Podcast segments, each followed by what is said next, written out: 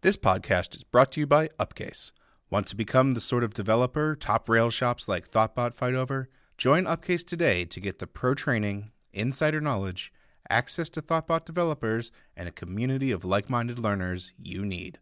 Hone core skills like Vim, Tmux, Git, and Rails by visiting upcase.com slash half off to get 50% off your first month of Upcase.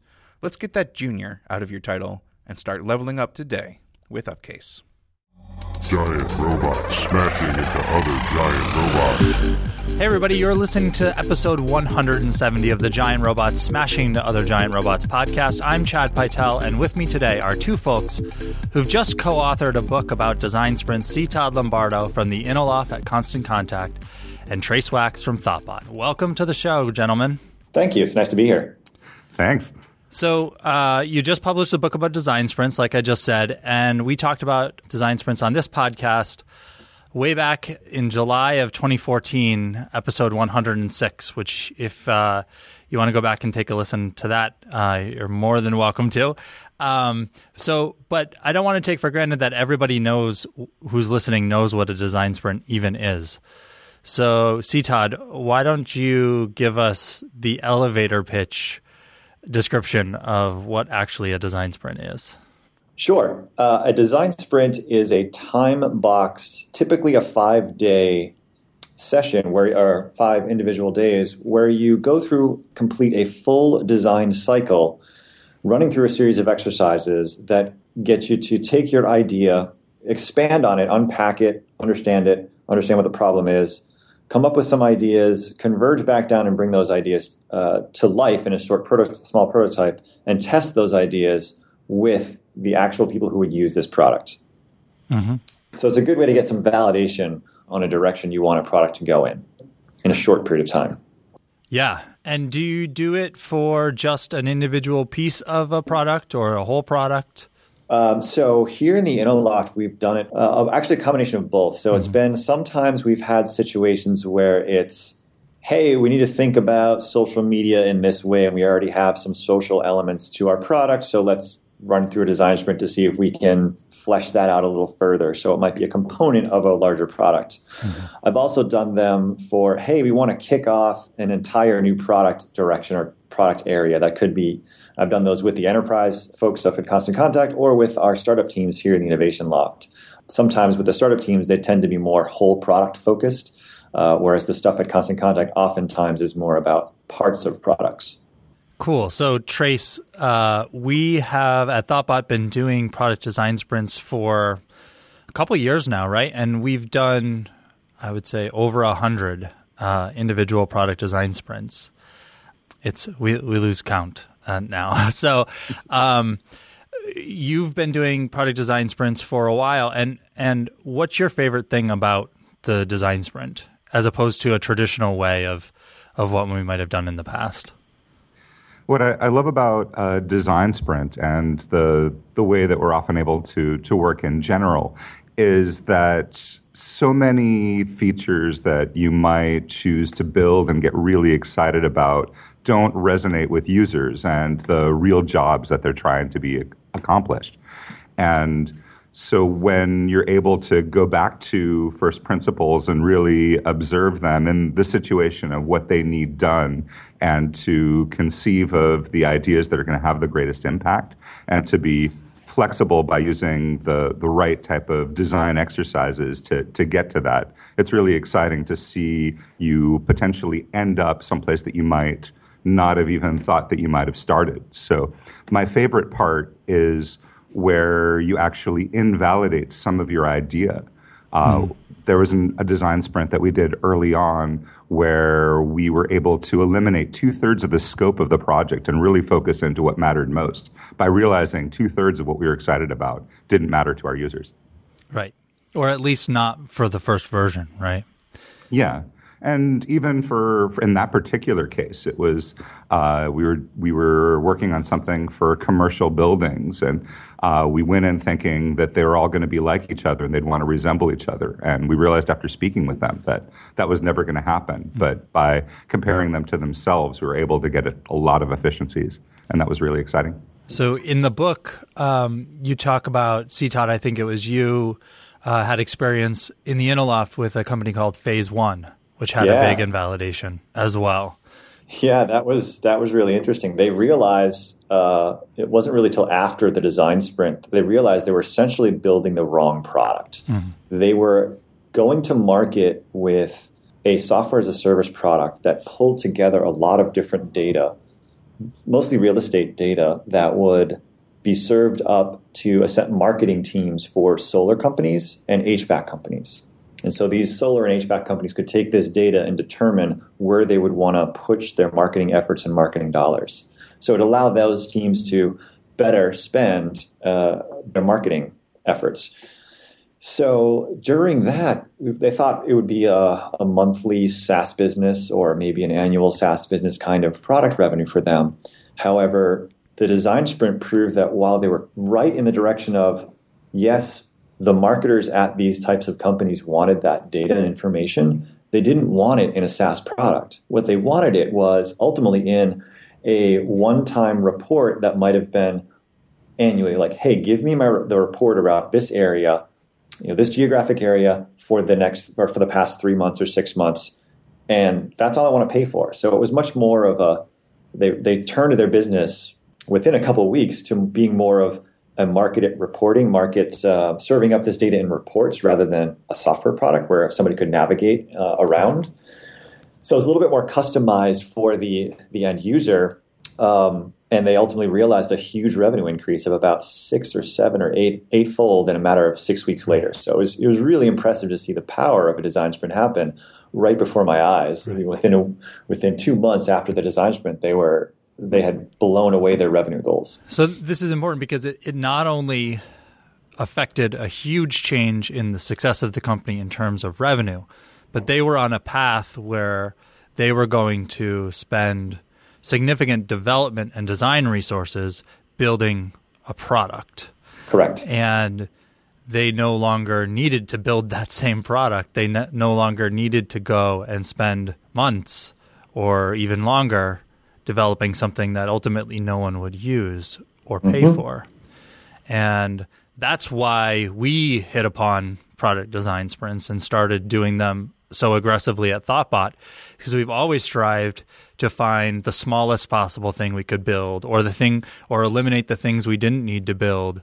And the design sprint is a mechanism for hitting upon that quickly um, and or validating that we are on the right path by talking to actual customers and that's really valuable as well. An- another thing that you talk about that i've seen really valuable and trace touched upon it as well is consensus building.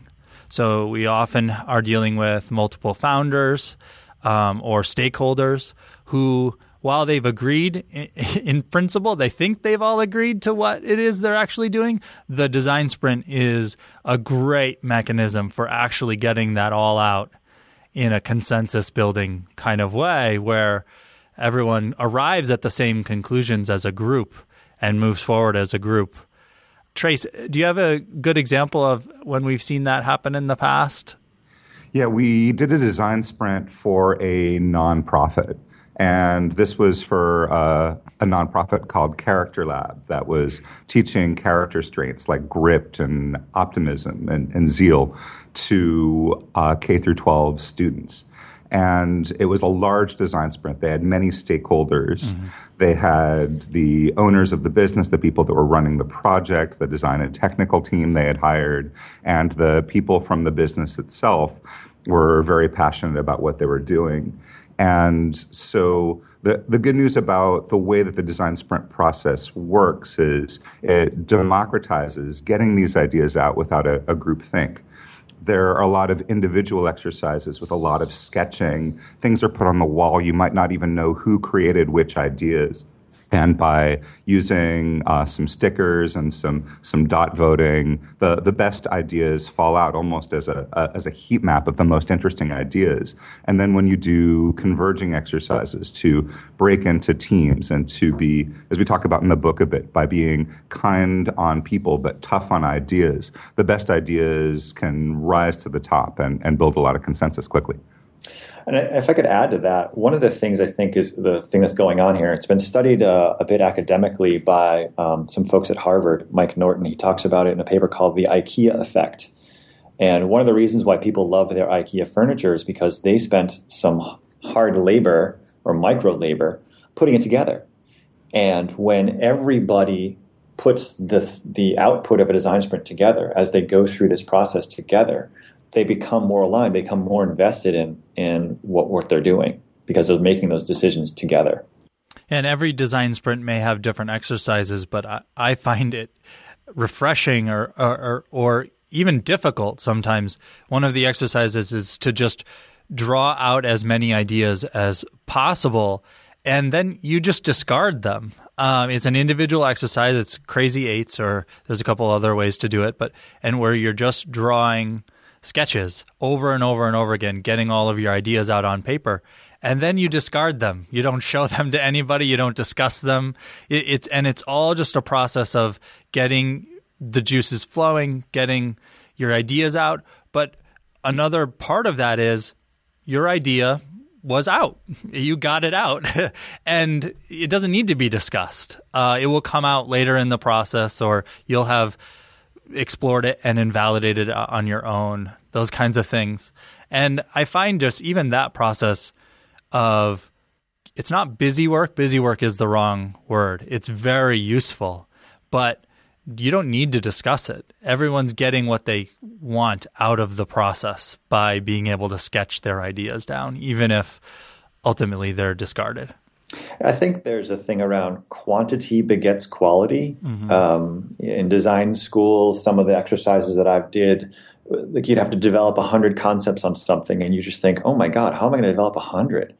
But the, the fact that you have to just keep going and keep going, keep going. Some of the things you did on concept two or three end up showing up in concept 98 or 99, and that's totally okay, even though they do look slightly different. I think it's that quantity of generation that happens. Um, the funny thing about you mentioned about people, you know, you don't have to discuss it or you feel like there might be something lost. One of the aspects of uh, a design sprint I did last week, a couple of the, the participants said, well, hey, we didn't discuss all the different things in the in we call them six. I gave the six ups or eight ups, so I gave right. them six ups, just give them a little a little less pressure and having yeah. to force them to do eight. And they were, well, we didn't talk about all of them. Why are we missing some ideas? I said, don't worry, those will come out. The, mm-hmm. the important ones will come out in the final sketches and wireframes once we get there. Though they're in the ether, they're on the walls. We'll actually, even if they we may not have selected this particular one and moved it forward, it will still come forward if it's important. Yeah. There's something about sketching too that engages the creative part of your brain that gets the ideas flowing when you already have done the background and the investigation and, and developed empathy for the users and you have so much in your head. And then you put all of that aside and just you and a blank piece of paper and a pen just sketching as as quickly as many ideas as possible. It's almost like being in figure drawing class. There's just a, a way that the ideas just flow naturally from that. Where uh, when we we were writing out uh, story cards and in previous jobs and previous kickoff type type of meetings, the ideas just didn't flow quite as quickly or as freely when you were doing things with writing. Mm-hmm, mm-hmm. A lot of people I talk to about design sprints, uh, you know, we haven't gone through the specific five phases and you know what they are and everything, and maybe we should do that. But a lot of people, when we start talking about it and go through that, it's like, wow, it seems like this huge, complicated thing. And I have to continually remind people actually, this is just one week that we're talking about. It's not this three month long discovery process that might contain all of these cra- these things. It's a hyper accelerated, fairly lightweight process, and I need to continually remind people who haven't done it before that that's what it actually is. and some sprints don't even need to last five days, right? You can you can condense it to just a few hours in some cases, right? We had a sprint that we did where uh, the client had this um, amazing opportunity to sell to a, a, brand name client that would make or break his business. Mm-hmm. And he was about to leave for a trip. He was going to be out of the country and just wouldn't be available for days. But it was really important to get things kicked off. And we had three hours. And we had to figure out and we talked about this in, in, the book a bit, like what were the most essential parts of the process, given that we only had three hours to try to converge and, and figure out what we needed to do and, and get the most initial validation. And we were able to, to do it and create a prototype that then was, was validated by the business. It was really exciting. So, um, how did we get, how did you guys get to the, the process of doing the book? How did that come about? That's a that's a good question. Um, I think this started with Richard and I, uh, our other co-author Richard Banfield. We were on a bike ride discussing how we were just doing things at our organizations, mm-hmm. and he was talking about what he called deep dives at Fresh Tilled Soil, which are essentially their versions of design sprints. Mm-hmm. Uh, we learned that there's number of different nomenclatures for it. Uh, just even last week. Um, I gave a talk to the Design Museum Boston uh, folks, and there was somebody in the audience who came up to me afterwards and said, "Oh yeah, we call them design SWATs, S W A T." So I've I've heard so many different names about them.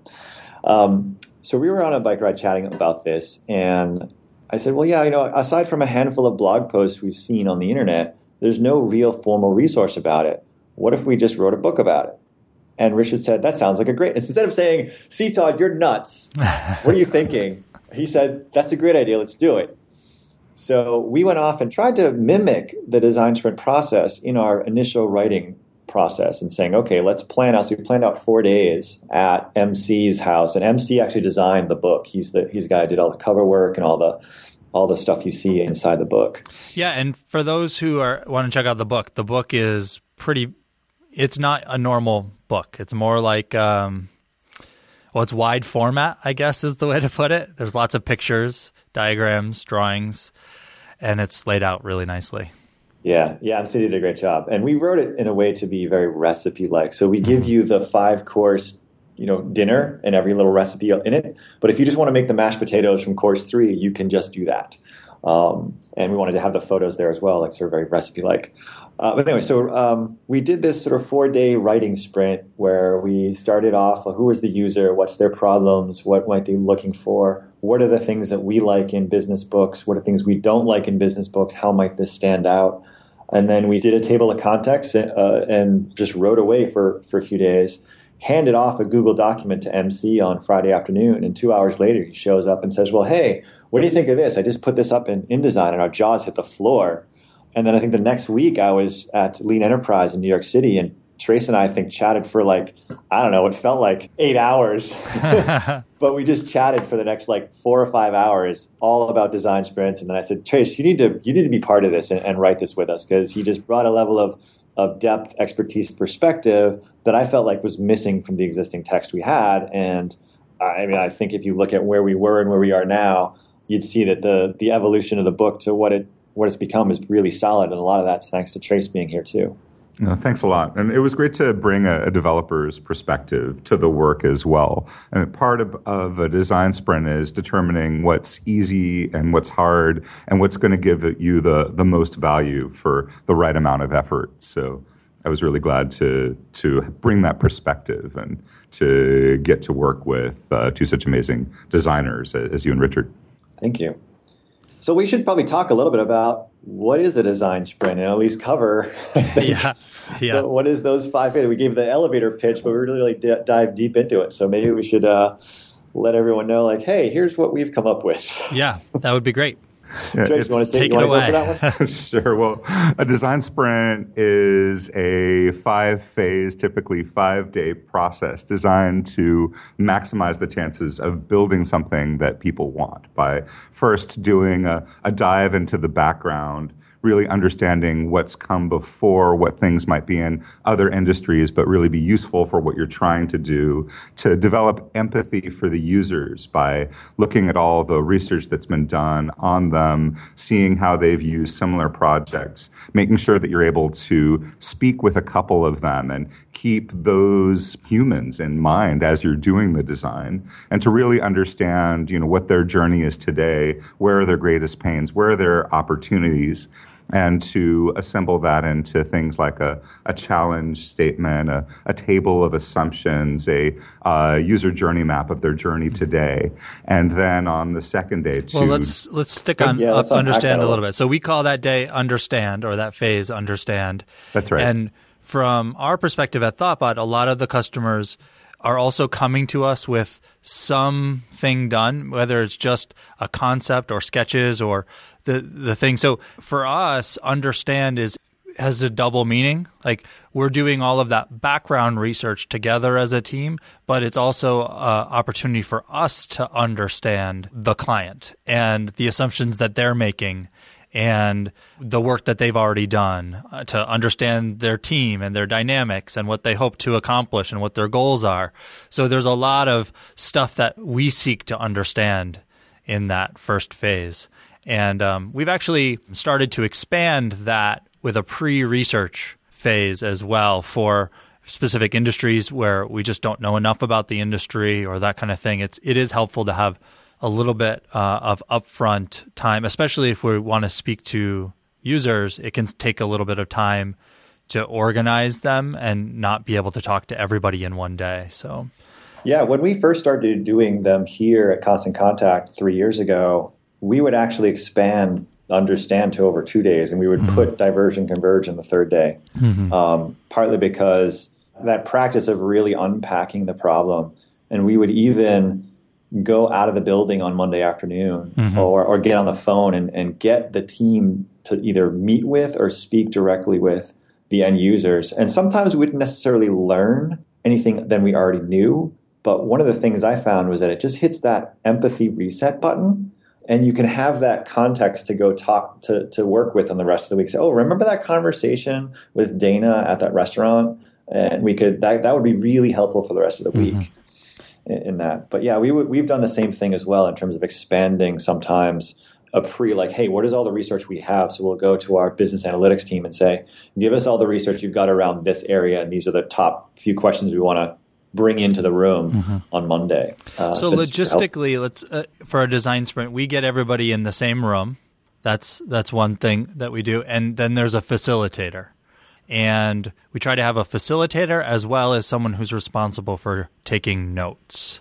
Do you do something similar?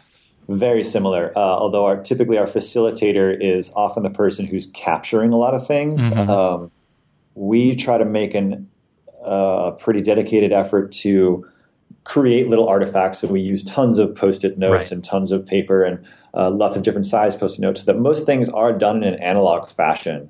That also helps keep keep the laptops closed and, and iPhones um, off the table, so that people are either engaging with each other or engaging with uh, the the sharpie and the post-it. So that we have these snapshots throughout the week, and we just take a lot of photos of, of everything. So, our facilitator typically is our recorder for most uh, in most cases. Yeah, and so Trace, you mentioned assumptions that we're trying to identify assumptions. Can you can you elaborate a little bit on what we mean when we say assumptions? Well, uh, for any effort, there are the things that you know and the things that you think you know, but you're not sure, and the things that you don't know. And the assumptions are the things that you think you know, but you're not sure, and or you or you find out. are wrong. Uh, you know, sometimes we identify. Okay, you're making that assumption. Would, what proof do we have of that? And part of the sprint may be to seek the proof out. Yeah, there's so many things that you think are facts, and, and they're really assumptions. And so mm-hmm. when we review the assumptions, we like to determine how might we test that assumption, and how might that assumption be validated. And so when we write down the assumptions, we write that down as well and start planning our test even before we've begun the work on the prototype. Mm-hmm. Okay, so next phase, Diverge. right? Um, this is this is a fun phase because it's all about just generating ideas and generating ideas. And I mentioned earlier about you know coming up with hundred concepts in design school. It's a similar kind of thing, and I think we talked a little bit of six ups and eight ups or crazy eights. They're often called. are uh, a great tool for that day to just continually generate on the ideas. So once you've mm-hmm. understood and unpacked and said, okay, we get a good sense of who who we're solving the problem for, who what the problem is, who we're solving that problem for, and the context of that situation. Then we'll try to generate ideas. And that's the overarching theme for that. Um, I often kick them off with job stories it's that combination of the job to be done framework that Clay Christensen uh, has and the user story element, which often works very well with um, Agile. Uh, that mashup, I think, that Alan Klement put together is, is a great tool. And so we'll, we'll sort of look at the journey map and say, okay, what are the job stories based on this journey map? And we come up with a whole bunch of those. From there, we, we actually, I, will assign job stories to sub teams. And it's like, you guys work on this job story and create we'll go do a couple rounds of six ups or eight ups on that job story and have another team do that. And then we're sort of mashing them all up by the end of the day, saying, okay, here's what we've done. Right. And we have just probably hundreds of ideas by the end of the day to yeah, try to solve So six ups problem. and eight ups are where, where you just fold the paper into six panels or eight panels. And so you're just drawing very small, lightweight sketches, you know, six at a time, eight at a time with a time limit. Yeah. Um, for those for those who haven't. Yeah, sometimes I do the six ups with teams that are a little might be a little timid. Mm-hmm. If I mm-hmm. say eight ideas in five minutes, they they sometimes freak out and say, "Okay, well, let's do six. and they they feel they they relax a little bit and say, "All right, all right." Um, it, it's kind of interesting. I've I've tried not to push them too hard because then then you get the deer in the headlights where they mm-hmm. just don't write anything down. Mm-hmm. So you got to figure out the right balance, what works for the team. Uh, but more advanced teams that I know have done this a number of times, I can say, no, we're doing eight ups. You guys can do this. okay, so then after Diverge. So the, the next step is to converge. And this is where you take that large range of ideas that you've uh, diverged on. You start to make some decisions. You can uh, look at the range of ideas and look at some of the, the conflicts between them when there are conflicting approaches and the differences between those ideas can be very interesting and, and trigger other ideas. And right. these are the some, some of the things that you need to resolve that can can make some good right. uh, good discussions. I want to clarify what are, what are you trying to converge upon? Are you trying to converge upon what the full product is going to be, or what the prototype is going to be?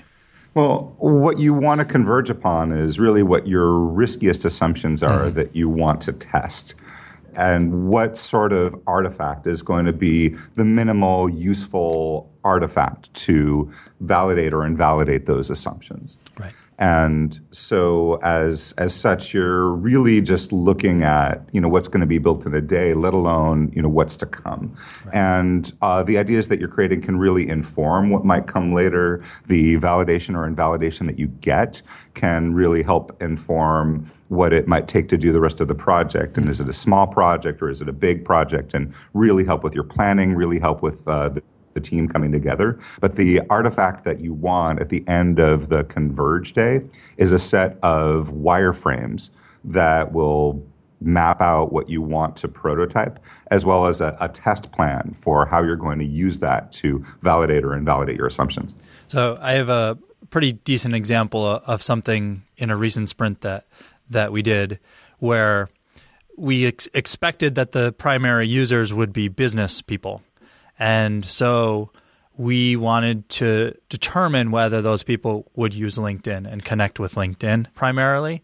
And so that came up in, you know, assumptions and we decided we made you make decisions for the prototype to specifically invalidate or validate that assumption. So for example, we ended up saying this is a big enough assumption and we need to know whether people will do it or not. Let's prioritize that the prototype will have you know email login and LinkedIn login and see how people what people use.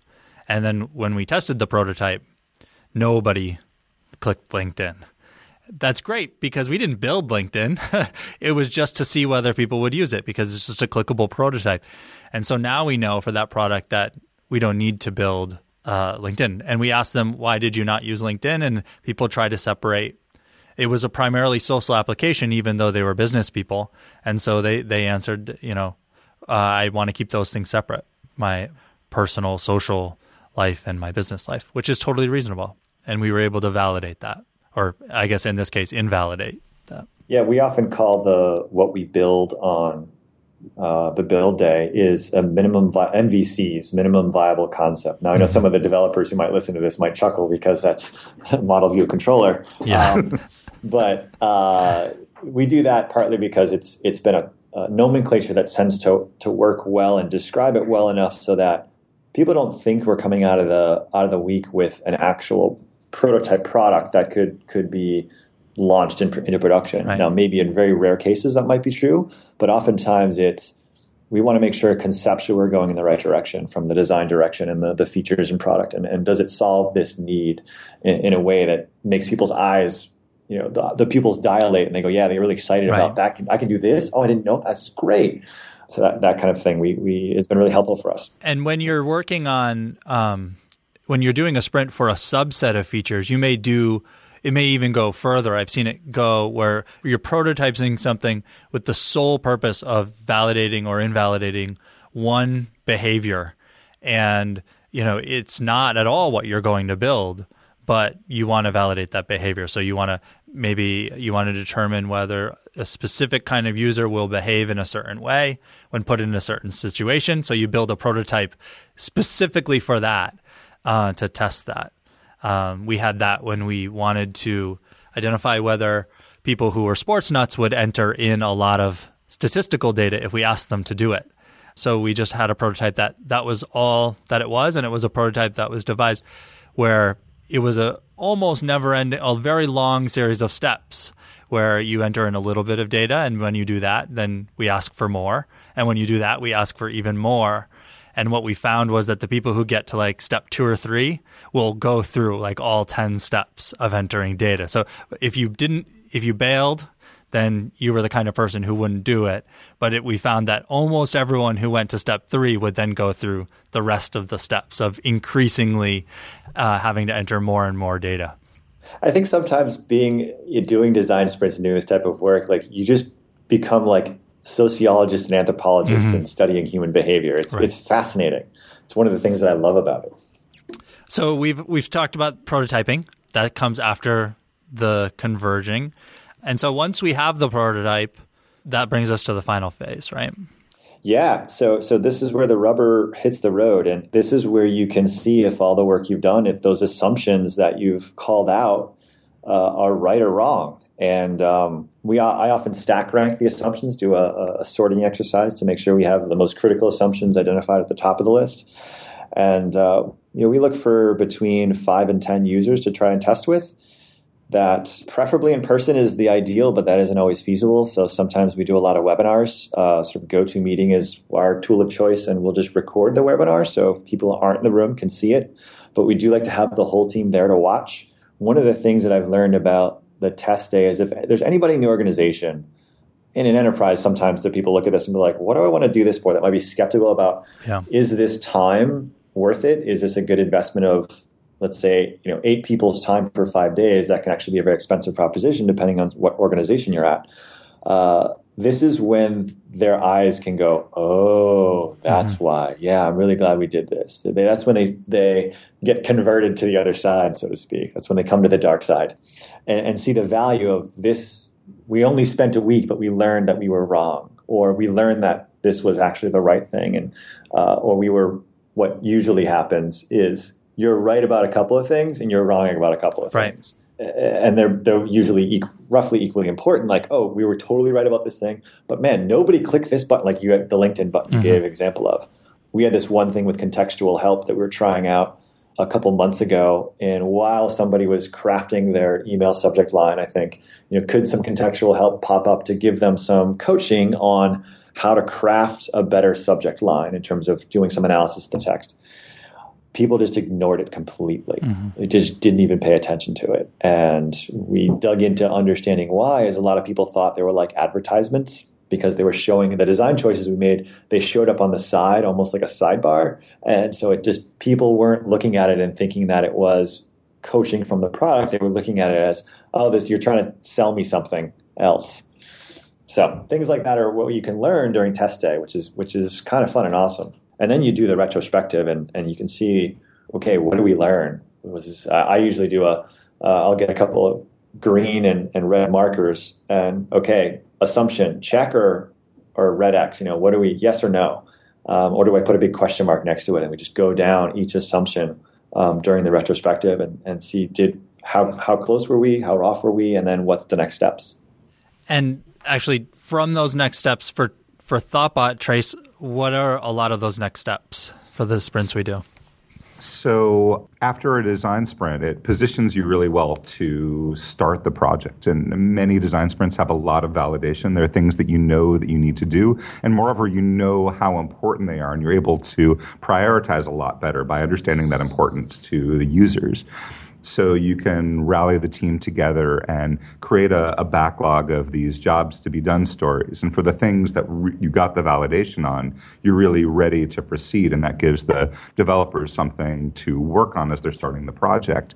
And meanwhile, the designers involved can look at the things that were invalidated. And if those are still really important jobs to be done, but they just weren't being done right, we can do some design challenges or iterations. As C. Todd, I think you call them jump starts uh, yes. where you can do a, a, mini design sprint iteration and you can just prototype some isolated things for particular assumptions and then get back with users that next initial week of the project to validate or invalidate those. So as you start to come into, for example, the third week of a project, you're feeling like you have a, a decent map to proceed on where you can meet with users every week and, and keep designing and, and building an integrated iteration until you get to the point, you know, perhaps a couple months into the project where you're looking at a next set of features, jobs to be done and assumptions, and you can repeat the process with another design sprint.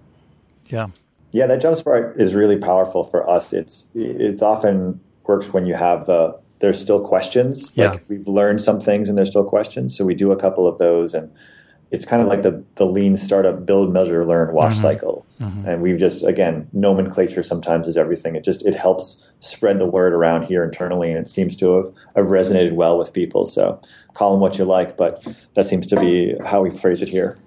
Awesome. Uh, well, I think the book is a valuable tool for people wanting to who are doing design sprints or who want to start doing them don't be intimidated they're more lightweight than you think uh, what's the best way for people to get the book right now uh, I think O'Reilly.com, you can find it there. I mm-hmm. think you can find it on Amazon too. I think the so kind of either either place, wh- whatever works for you. It's both in hardcover and in digital. Yeah. And digital can come in a variety of formats.